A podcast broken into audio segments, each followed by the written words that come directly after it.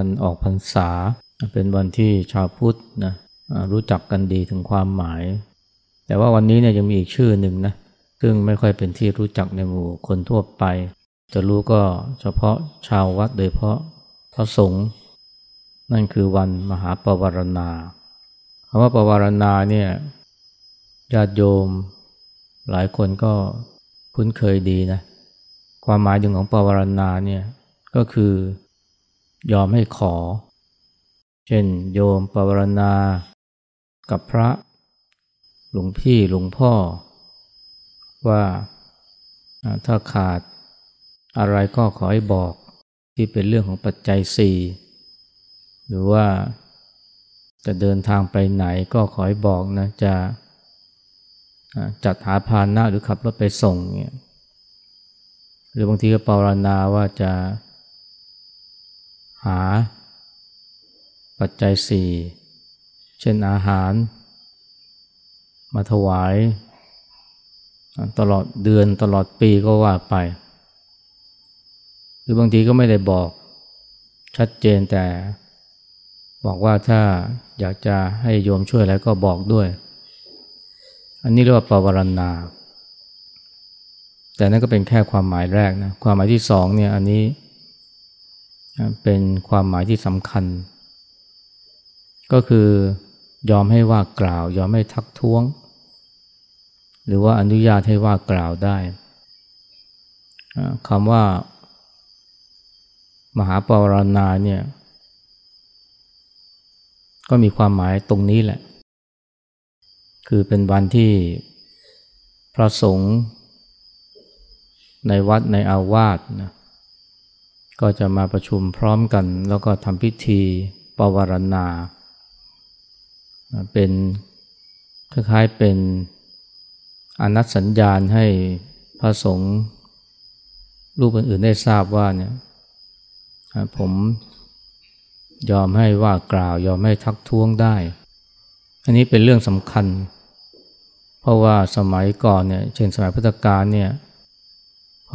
ออกพรรษาแล้วพระก็จะแยกย้ายกันไปตามที่ต่างๆ กว่าจะได้มาเจอกันก็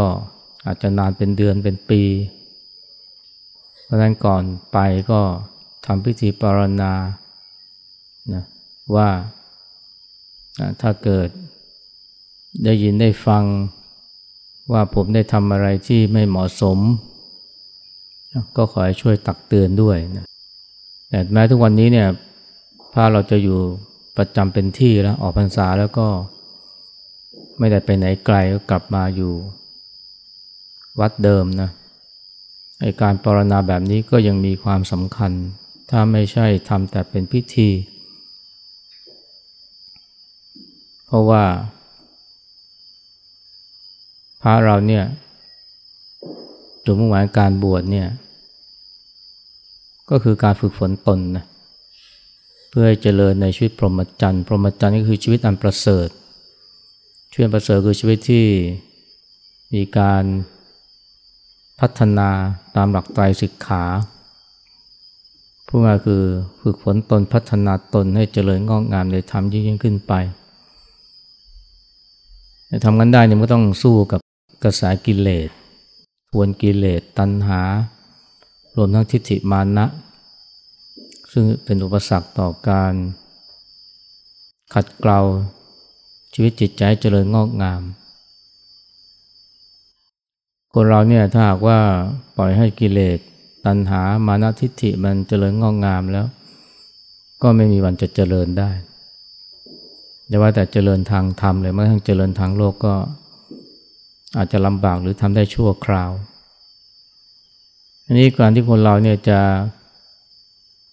สามารถเอาชนะการครอบงำของกิเลสตัณหามานาทิฏฐิได้เนี่ยสิ่งที่สำคัญคือการมองตนนะมันมองตนอยู่เสมอ อย่างพระพุทธเจ้าตรัสว่าเนี่ยบัณฑิตย่อมนะไม่ใช่แค่ฝึกตนอย่างเดียวนะต้องเตือนตนด้วยตนเองถ้าเราจะเตือนตนด้วยตนเองได้ก็ต้องรู้จักมองตนเป็นเบื้องต้น แต่มองตนแล้วเนี่ยก็อาจจะไม่ค่อยถี่ถ้วนเท่าไหร่ เพราะคนเรามีมุมมองที่จำกัด บางทีก็มีอคติ มองข้าม ความบกพร่องบางอย่าง หรือบางทีทำไปก็ไม่เห็นไม่รู้ตัว เพราะทำเป็นนิสัย ก็ต้องอาศัย การมองของผู้อื่น โดยเฉพาะกัลยาณมิตร ผู้ที่ร่วมสังฆะร่วมชุมชน เมื่อเขามองแล้ว บางอย่าง สมควรที่จะทักท้วงติติง เราก็ต้องเปิดโอกาส เปิดโอกาสให้เขาได้สะท้อนว่าเขาได้เห็นอะไร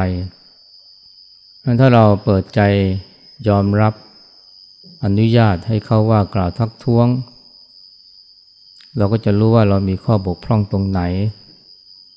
เรามีจุดไหนที่ต้องปรับปรุงแก้ไข อันนี้ก็ทำให้เราเนี่ยรู้เท่าทันกิเลสตัณหามานะทิฏฐิในใจของเราได้ แล้วก็อย่างน้อยก็รู้ทันไม่ให้มันมาควบคุมบงการจิตใจของเรา ก็ทำให้การพัฒนาตัวของเราเจริญงอกงามมากขึ้น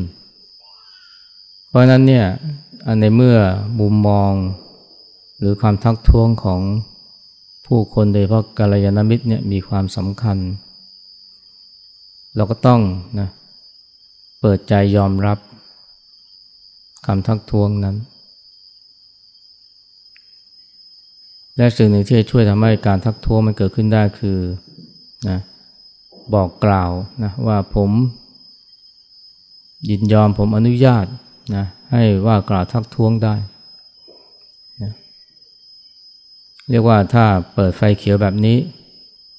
นะก็จะทำให้ผู้อื่นนะเขาสบายใจในการที่จะพูดในการที่จะทักท้วง อันนี้คือสาระนะของพิธีกรรม ที่เรียกว่าการปวารณา ซึ่งถ้าหากว่าเราไม่เพียงแต่ทำเป็นเพียงแค่พิธีกรรมนะแต่ว่าเข้าถึงเนื้อหาสาระ มันก็จะทำให้ ความเป็นพระของเราเนี่ยมีความเจริญงอกงามมากขึ้น ด้วยนี้นะพระเจ้าเนี่ยจึงนะจึงบัญญัติเลยนะว่าเนี่ยในวันออกพรรษา ให้ทำพิธีปวารณาต่อกัน แทนที่จะสวดปฏิโมกทบทวนสิกขาบทหรือวินัย ก็ให้เปลี่ยนมาเป็นการทำพิธีปารณา เพื่อ เปิดโอกาสให้หมู่สงฆ์ได้ทักท้วง อาจจะไม่ใช่ในวันนี้ แต่จะเป็นวันต่อต่อไปก็ได้ ความหมายวันปารณานี่ก็เป็นสิ่งที่ญาติโยมหรือชาววัดนะที่ไม่ใช่พระนี่ก็ควรจะทราบ เพราะว่ามันสะท้อนให้เห็นถึงความเป็นชาวพุทธ หรือว่ามันสะท้อนให้เห็นถึงจิตวิญญาณของผู้ใฝ่ธรรม ก็คือว่า พร้อมที่จะฝึกตนนะพร้อมที่จะรับฟังคำชี้แนะ พร้อมที่จะฟังคำทักท้วง แม้ว่ามันจะเป็นสิ่งที่ไม่ถูกใจกิเลส แต่เพราะมันไม่ถูกใจกิเลสนั่นแหละนะเราจึงควรน้อมรับคำวิจารณ์ เพื่อไม่ให้กิเลสหรืออัตตา มานะทิฏฐิมันครอบงำจิตใจวงการชีวิตของเรา เมื่อตอนบ่ายเนี่ยนะพระสงฆ์ทั้งวัดก็ได้ทำพิธีปรณา พิธีก็ไม่มีอะไรมากนะก็ให้ทุกรูปเนี่ยได้กล่าวคำปรณาคำปรณาเป็นภาษาบาลีนะภาษาไทยก็ถ้าจะแปลอย่างง่ายๆคือเนี่ย ข้าพเจ้าของปรณากับหมู่สงฆ์หากได้เห็นก็ดี ได้ฟังก็ดี หรือได้ยินก็ดี หรือระแวงสงสัยก็ดี ก็ขอให้บอกกล่าว แก่ข้าพเจ้า ด้วยความปรารถนาดี เมื่อข้าพเจ้าเห็นแล้วก็จะแก้ไข แม้ครั้งที่สองก็ แม้ครั้งที่สามก็เช่นเดียวกัน ที่ว่าเนี่ยเห็นก็ดีได้ยินก็ดีระแวงสงสัย ก็ดีนี่หมายถึงว่าได้เห็นได้ยิน หรือสงสัยว่าข้าพเจ้าได้ทำอะไรที่ไม่เหมาะสมไม่ถูกต้องตามพระธรรมวินัย ก็ขอให้ได้ว่ากล่าว แล้วก็ท่านก็เน้นนะว่าให้ว่ากล่าวด้วยความปรารถนาดี อันนี้ก็เป็นสิ่งที่ผู้ที่จะว่ากล่าวก็พึงตระหนัก เพราะว่าคำตำหนิหรือคำว่ากล่าวคำทักท้วงเนี่ยถ้าว่าทำไปด้วย ความประสงค์ร้ายเนี่ยนะมันก็ไม่ค่อยเกิดประโยชน์เท่าไหร่ แล้วมันก็ยากที่คนเราจะรับฟังได้ แต่ถ้าว่ากระทำด้วยความปรารถนาดีหรือ ทำด้วยเมตตาเนี่ยมันก็จะเกิดประโยชน์ทั้งสองฝ่าย ที่จริงเนี่ยพระเจ้าเนี่ยได้ตัดในที่อื่นนะว่าเวลาจะแนะนำทักท้วงใครก็ตามเนี่ยอันนี้ไม่ใช่เฉพาะพระกับพระแม้กระทั่งกับญาติโยมด้วยกันเองเนี่ยพึงกระทำนะด้วยทำห้าประการเนี่ยก็คือว่าสิ่งที่พูดเนี่ยเป็นความจริง ไม่ใช่นึกเอาเองหรือไม่ใช่ใส่ร้ายสองเป็นประโยชน์ บางอย่างมันไม่เป็นประโยชน์นะก็ไม่ควรจะนำมาพูด แต่ถ้าเป็นประโยชน์ ก็สมควรจะมากล่าว แล้วก็ที่สามคือถูกเวลานะถูกเวลาคำวิจารณ์นะแม้จะปรารถนาดีประสงค์ดี แต่ถ้าหากว่าผิดเวลา ไม่ถูกจังหวะมันก็ เกิดผลเสียนะ เช่น ไปวิจารณ์ต่อหน้าธารกำนันธรรมชาติคนเราเนี่ยถ้าถูกวิจารณ์ทักท้วงต่อหน้าผู้คน บางทีก็จะรู้สึกเสียหน้านะก็จะไม่ยอมรับเกิดความโกรธไอ้สิ่งที่พูดไปแม้จะปรารถนาดี มันก็กลายเกิดกลายเป็นผลเสียขึ้นมา อย่าว่าอะไรเลยแม้กระทั่งแม่พ่อ หรือพี่น้องเนี่ย ทักท้วงต่อหน้าผู้คนเนี่ยมันก็ไม่เกิดประโยชน์นะเกิดผลเสีย เพราะคนเราเนี่ยยังไงมันก็ยังมีอัตตาอยู่นะยังมีหน้าตาที่ยังหวงแหน เพราะฉะนั้นเนี่ยการทักท้วงการแนะนำเนี่ยก็ต้องดูเวลาด้วย บางอย่างเห็นตอนหน้าแล้วเราก็ยังไม่ทำนะเก็บเอาไว้ เพราะพูดไปตอนนั้นมันไม่เกิดประโยชน์ ผู้พูดผู้ทักท้วงก็ต้องรู้จักเก็บเอาไว้ แล้วก็รอคอยเวลาที่จะพูด ไม่ใช่ว่าเห็นแล้วก็พูดออกไปเลย อันนั้นเรียกว่าขาดสติ แล้วก็มักจะทำไปด้วยอารมณ์ คือไม่พอใจ และพอทำด้วยอารมณ์แล้วเนี่ย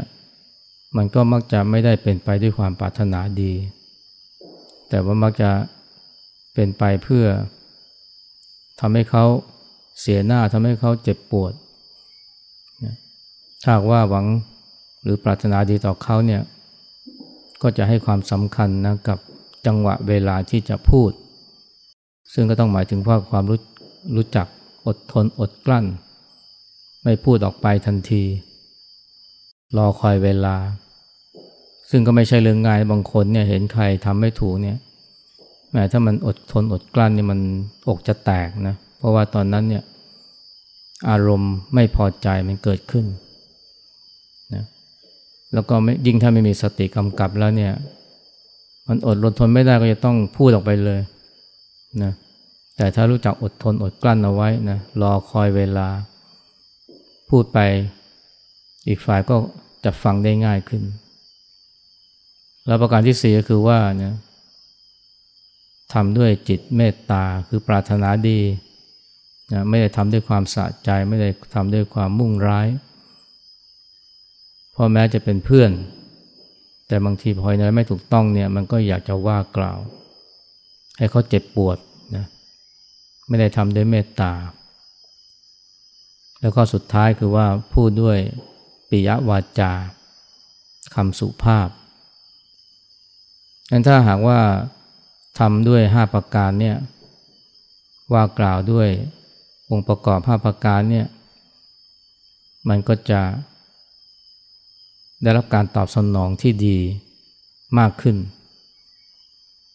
แต่ถึงแม้ว่าผู้พูดผู้ทักท้วงเนี่ยจะไม่ได้ทำด้วยองค์ประกอบห้าประการ บางทีอาจจะพูดไม่รู้จักเวล่ำเวลา พูดต่อหน้าคน หรือว่า ใช้วาจาที่ไม่สุภาพ ไม่รู้จักขัดเกลาสำหรับผู้ฟังเนี่ยนะโดยพราะพระสงฆ์เนี่ยพระพิสุเนี่ยก็ควรที่จะรับฟังด้วยอาการสงบนะไม่โมโหไม่โกรธา เพราะว่านี่เป็นธรรมชาติหรือเป็นวิสัยของผู้ที่ฝึกตนอยู่แล้วนะอย่าว่าแต่คำทักท้วง คำติดติงเลยเมื่อทั้งคำต่อว่าด่าทอ ก็ไม่ควรที่จะเกิดความขุนเคือง เกิดความโกรธ เพราะถ้าเกิดความขุนเคืองเกิดความโกรธแล้วเนี่ย มันก็จะเกิดโทษกับผู้ฟังหรือเจ้าตัวเอง และนอกจากนั้นเนี่ยคือว่าทำให้ไม่ได้ประโยชน์นะจากคำทักท้วงเหล่านั้น เรื่องนี้เนี่ยก็เคยมีนะผู้เจ้าเคยตรัส แต่ว่าไม่ได้เป็นเรื่องของการทักท้วง ในลักษณะที่เป็นส่วนตัวผู้เจ้าได้พูดถึงว่าเนี่ยถ้ามีใครมาติเตียน เราตถาคต ติเตียนพระธรรม ติเตียนพระสงฆ์พวกท่านไม่พึงโกรธเคืองไม่พึงอาฆาต เพราะถ้าหากว่าท่านมีความโกรธเคืองไม่พอใจ เมื่อมีคนมาติเตียนพระพุทธพระธรรมพระสงฆ์อันตรายก็จะเกิดกับท่านเองเนี่ยอันนี้ผู้เจ้านั้นตัดไว้เลยนะ โกรธเมื่อไรเนี่ยโทษก็เกิดขึ้นกับเราผู้โกรธ โทษคืออะไรนะคือ ความทุกข์ความรุ่มร้อนใจ และนอกจากนั้นเนี่ย พอโกรธแล้วเนี่ยก็จะทำให้ไม่สามารถที่จะพิจารณาได้ว่าคำพูดของเขานั้นดีหรือไม่อันนี้ผู้เจ้าตัดนะถามภาษาวกเนี่ยถ้าหากว่าท่านมีความโกรธมีความขุ่นเคือง ท่านจะรู้หรือไม่ว่าคำพูดของเขานั้นดีหรือไม่ดี ถูกหรือไม่ถูกจริงหรือไม่จริง ภาษาวก็ตอบว่า ไม่สามารถจะทำอย่างนั้นได้นะเพราะนั้นผู้เจ้าเลยบอกเนี่ยเมื่อได้ยินใครนะมาติดเตียนพระผู้ประธานพระสงฆ์ก็ไม่พึงโกรธ ไม่พึงอาฆาต ไม่พึงขุนเคืองนะเพราะว่าจะเกิดโทษกับตัวเรา และทำให้ไม่สามารถจะพิจารณาได้ว่าคำพูดเขานั้นดีหรือไม่ดี อันนี้พระเจ้าตัดต่อไปนั้นนะว่านอกจากรักษาใจให้ดีแล้ว คือไม่โกรธ แล้วรู้จักพิจารณาคำพูดของเขาแล้วเนี่ยสิ่งที่ควรทำต่อไปคือว่าชี้แจง ให้เขารู้ว่าคำพูดของเขานั้นเนี่ยอะไรที่ไม่จริง อะไรที่ไม่มีหรือไม่เกิดขึ้นในพระพุทธธรรมพระสงฆ์ชี้แจงเรื่องไม่จริง ให้เขารู้ว่ามันเป็นความไม่จริง อันนี้เป็นท่าทีนะ ที่เราชาวพุทธเนี่ยควรจะน้อมนึกหรือตระหนักเอาไว้นะเพราะเดี๋ยวนี้เนี่ยก็จะมีคนที่วิพากษ์วิจารณ์พระพุทธพระธรรมพระสงฆ์นะและถ้าเราพลอยโกรธนะโทษก็จะเกิดขึ้นกับเรา เรียกว่าวางใจผิดนะสิ่งที่ควรวางใจคือว่าเนี่ยเออไม่โกรธ แล้วก็พิจารณาว่าที่เขาพูดมาเนี่ยมันจริงไหมนะ มันถูกต้องไหม อันนี้เรียกว่าแทนที่จะใช้อารมณ์ก็ใช้ปัญญา แล้วก็ชี้แจง ว่าที่เขาพูดมาเนี่ยตรงไหนที่ไม่จริง อันนี้ก็มาใช้ได้นะกับคำทักท้วง เวลาเราได้ยินใครมาทักท้วงเราตำหนิเราเนี่ยไม่ว่าเขาจะพูดด้วยถ้อยคำประเภทไหน ถูกเวลาหรือไม่นะ แม้เขาจะพูดผิดเวลา แม้เขาจะพูดด้วยความโกรธ แม้เขาจะพูดด้วยความไม่ปรารถนาดีเป็นเรื่องของเขา ส่วนเรื่องของเราคือว่ารับฟังนะด้วยใจที่เป็นปกติไม่โกรธไม่คุนเคือง แล้วก็ใช้ปัญญาพิจารณาว่าที่เขาพูดมาเนี่ยจริงไหมถูกต้องไหมอย่างนี้เรียกว่าไม่เอาอัตตารับนะเพราะถ้าเอาอัตตารับคำทักท้วงก็จะโกรธ ทำไมว่ากูทำไมว่ากูมันมีตัวกูถูกกระทบ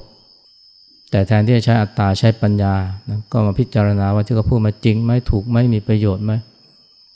แล้วถ้ามันจริงอะเราก็แก้ไขเอามาใช้ประโยชน์ ถ้ามันไม่จริงอะก็อย่าไปสนใจ หรือท่าดีกว่านั้นคือชี้แจงว่ามันไม่จริงอย่างไร นี่ถือว่าเรามีท่าทีแบบนี้เนี่ยนะมันก็จะทำให้ให้ ความเป็นพระของเราเนี่ยนะจะเจริญงอกงามมากขึ้น และที่จริงไม่ใช่เฉพาะความเป็นพระนะสำหรับคารวะเนี่ยญาติโยมเนี่ยความเป็นชาวพุทธหรือความเป็นผู้ใฝ่ธรรมก็จะเจริญงอกงาม และนี่ก็คือสิ่งที่สาระนี่คือสาระสำคัญนะของวันมหาปรณา ซึ่งที่จริงเนี่ยเราก็สามารถจะนำไปใช้กับเหตุการณ์อื่น ๆได้นะ หมายความว่าแม้จะไม่ใช่เป็น แม้จะไม่ได้ถูกทักท้วงนะแต่อาจจะถูกต่อว่าด่าทอ ก็ไม่สมควรโกรธ แม้ว่ามันจะเกิดขึ้นนะไม่ว่าจะในวัดนะหรือว่าในสถานที่ปฏิบัติธรรมก็ตาม หลายคนเนี่ยเวลามาวัดเวลามาสถานที่ปฏิบัติธรรมเนี่ย ถ้าเจอคำพูดทำนองนี้เนี่ยก็เกิดความรุ่มร้อนเกิดความไม่สบายใจนะอาจจะนึกในใจว่าในชั้นอุตส่าห์มาวัดเพื่อหาความสงบทำไมต้องมาเจอเรื่องแบบนี้ จริงๆมาวัดเนี่ยเพื่อหาความสงบเนี่ยมันยังไม่ถูกนะ เพราะว่าความสงบเนี่ยมันไม่ใช่เป็นสิ่งที่ต้องหา ถ้าเราหาความสงบจากสถานที่เนี่ยเราจะผิดหวัง เพราะว่า ความสงบของสถานที่เนี่ยมันเปราะบางไม่แน่นอน วันดีคืนดีก็มีเสียงดัง อย่างเสียงประทัดตูมตามเนี่ยและที่จริงแล้วความสงบเนี่ยมันไม่ใช่เป็นสิ่งที่จะต้องหา หาไงก็ไม่เจอความสงบเป็นสิ่งที่ต้องสร้าง สร้างที่ไหนสร้างที่ใจของเรา และจะสร้างที่ใจของเราได้เนี่ยก็เพราะเราสามารถที่จะน้อมนำธรรมะเอามาใช้ในการฝึกตนของเรา ไม่ใช่แค่ฝึกตนด้วยการมองตนอย่างเดียวนะแต่ว่าฝึกตนด้วยการน้อมรับนะคำวิจารณ์ของผู้อื่น ไม่ว่าจะเป็นใครก็ตามนะอย่าไปคิดว่าเนี่ยเราเป็นพระแล้วญาติโยมจะวิจารณ์เราไม่ได้ หรือเราเป็นเจ้าวาดแล้วนะพระลูกวัดจะวิจารณ์เราไม่ได้ หรือว่าเราเป็นพระพรรษามากแล้วพระพรรษาน้อยจะวิจารณ์ไม่ได้ วิสัยของบัณฑิตเนี่ยนะไม่ว่าจะไม่ว่าใครจะวิจารณ์ก็ไม่สำคัญอยู่ที่ว่าเขาพูดถูกไหมพระสารีบุตรเนี่ยเคยนะมีสามเณรเนี่ยทักท้วงท่าน สามเณรก็เป็นลูกศิษย์ของท่านนั่นแหละ ทักท้วงว่าท่านห่มจีวรเนี่ยมันไม่ค่อยไม่ค่อยถูกเท่าไหร่คือลุยจีวรลุยเนี่ยท่านก็ไม่โกรธนะ ท่านก็ไปจัดจีวรใหม่ให้ดี แม้ว่าผู้ที่วิจารณ์นั้นจะเป็นสามเณรน้อยนะอันนี้เป็นวิสัยของบัณฑิตนะก็คือว่า จะเป็นใครวิจารณ์หรือทักท้วงไม่สำคัญอยู่ที่ว่าสิ่งที่เขาพูดมาจริงไหมถูกไหมอันนี้นอกจากท่าทีที่พึงมีเนี่ยต่อคำทักท้วงคำวิจารณ์แล้ว เราต้องเรียนรู้ที่จะรับมือกับการกระทบกระทั่งด้วยหรือแม้กระทั่งเป็นคำต่อว่าด่าทอนะถ้าเรามาวัดเพื่อหาความสงบ เราจะหาความสงบได้ยาก เพราะว่าไอ้คำต่อว่าด่าทอคำติชินนินทาพวกนี้มันเป็นธรรมดา ไม่มีใครหนีพ้น ถ้าความสงบหมายถึงว่าการที่ปลอดจากสิ่งเหล่านี้ แม้มาวัดก็จะผิดหวัง แม้อยู่ที่ไหนก็จะไม่เจอ แต่ถ้าเราคิดว่าเรามาวัดเนี่ยเพื่อฝึกตนนะอันนี้เนี่ยถือว่าตั้งวัตถุประสงค์ถูกแล้วล่ะนะเพราะการฝึกตนเนี่ยเท่านั้นแหละที่จะทำให้เราพบความสงบที่แท้จริง หรือผู้อย่ก็คือว่า เมื่อเราฝึกตนได้ดีเนี่ยความสงบเราก็จะสามารถสร้างขึ้นในที่ใจของเรา ไม่ต้องไปหาที่ไหน แต่ต้องสร้างขึ้นในใจของเรา ด้วยการรับด้วยการมีสติปัญญาในการรับมือกับสิ่งที่มากระทบ ที่เราเรียกว่าโลกธรรมฝ่ายลบ เสื่อมลาบเสื่อมยศคำติชินนินทา ต่อว่าด่าทอ และความผันผวนปนไปอย่างอื่นที่เราเรียกว่าทุกข์นะถ้าเรามาถ้าเรามาวัดเพื่อฝึกตน เพื่อให้สามารถจะอยู่กับ หรือเผชิญกับสิ่งที่มากระทบได้อย่างถูกต้องเนี่ยให้ความสงบที่เกิดขึ้นในใจ ความสงบก็จะเกิดขึ้นในใจเราได้ไม่ยาก เพราะจริงๆแล้วเนี่ยสิ่งที่จะมารบกวนความสงบในใจหรือทำให้จิตใจเรารุ่มร้อนเป็นทุกข์เนี่ยมันไม่ได้ที่ว่ามีอะไรเกิดขึ้นกับเรา เท่ากับว่าเรารู้สึกหรือเรามีปฏิกิริยาอย่างไรกับสิ่งนั้น เสียงดังกระทบหู แต่ถ้าเราไม่ใส่ใจ ไม่ผักใส ใจก็ไม่ทุกนะ